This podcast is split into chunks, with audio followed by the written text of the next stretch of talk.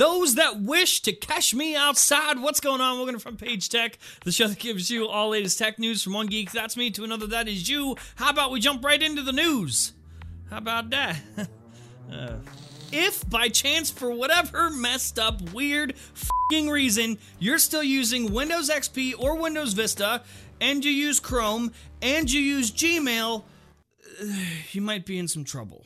Long story short, the newest version of Chrome is Chrome 55. But for Windows XP and Windows Vista, Google stopped releasing Chrome updates for those two platforms after version 49. Not to mention Microsoft doesn't support them either. So at some point in December, Gmail and Chrome for Windows Vista and Windows XP is going to stop working the way it should, and instead you'll be redirected to a basic HTML version of Gmail. To be fair, on a scale from like, eh, it's not the worst thing ever to like, Hitler, this is sort of right in the middle. Going back to the old HTML version of the website is just going to open you up to a bunch of security risks, which at that point your email inbox is like the worst place to get your shit.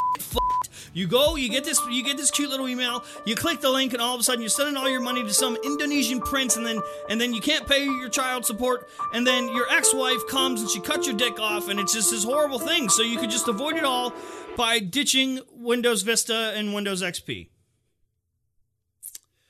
Uh, saving lives, one news story at a time. That's what I'm here for.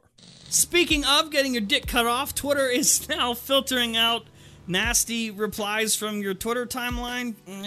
Twitter has now introduced new filters to remove quote unquote low quality and harassing replies from your timeline and from search. Essentially, it takes the less relevant replies and hides them underneath a button at the bottom of the tweet. Of course, if you really wanted to find them, you could look at them. But, my friends, that is not all. Twitter said they've also put steps in place to help prevent previously banned or suspended users from creating new accounts to then go ahead and harass you some more.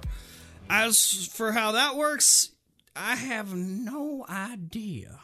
Kids, if if I had a dollar if I had a dollar for every time I've had to come on this show to defend and explain the basic concept, the basic rules of net neutrality, and why it matters, I would have at least a couple. I'd have a couple dollars to spend on like some, some bubble gum and a couple paper clips or something like that. Either way, I've had to come on the show multiple times and report that some mobile carrier like AT&T or Verizon, especially T-Mobile, don't get me started on T-Mobile, have created some sort of free data program. And yes, it's cool at the time, but in reality completely screws and ignores the rules of net neutrality. I've said that over and over again and no one believed me.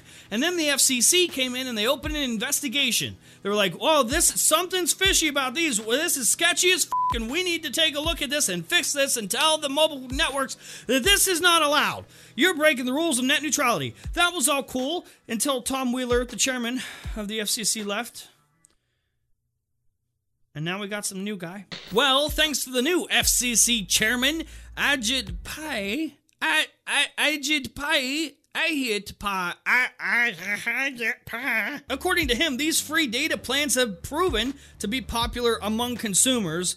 Get this, particularly low income Americans, and have enhanced competition in the wireless marketplace. In other words, thanks to this new, lovely, beautiful chairman, the FCC has officially halted any investigations into these free data programs from wireless networks. So apparently, he doesn't have any shit to give about net neutrality. And because of that, I have written him a song. I wrote him a song. Uh, and it goes a little something like this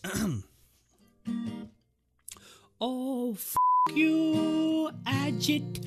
I hate your stupid face.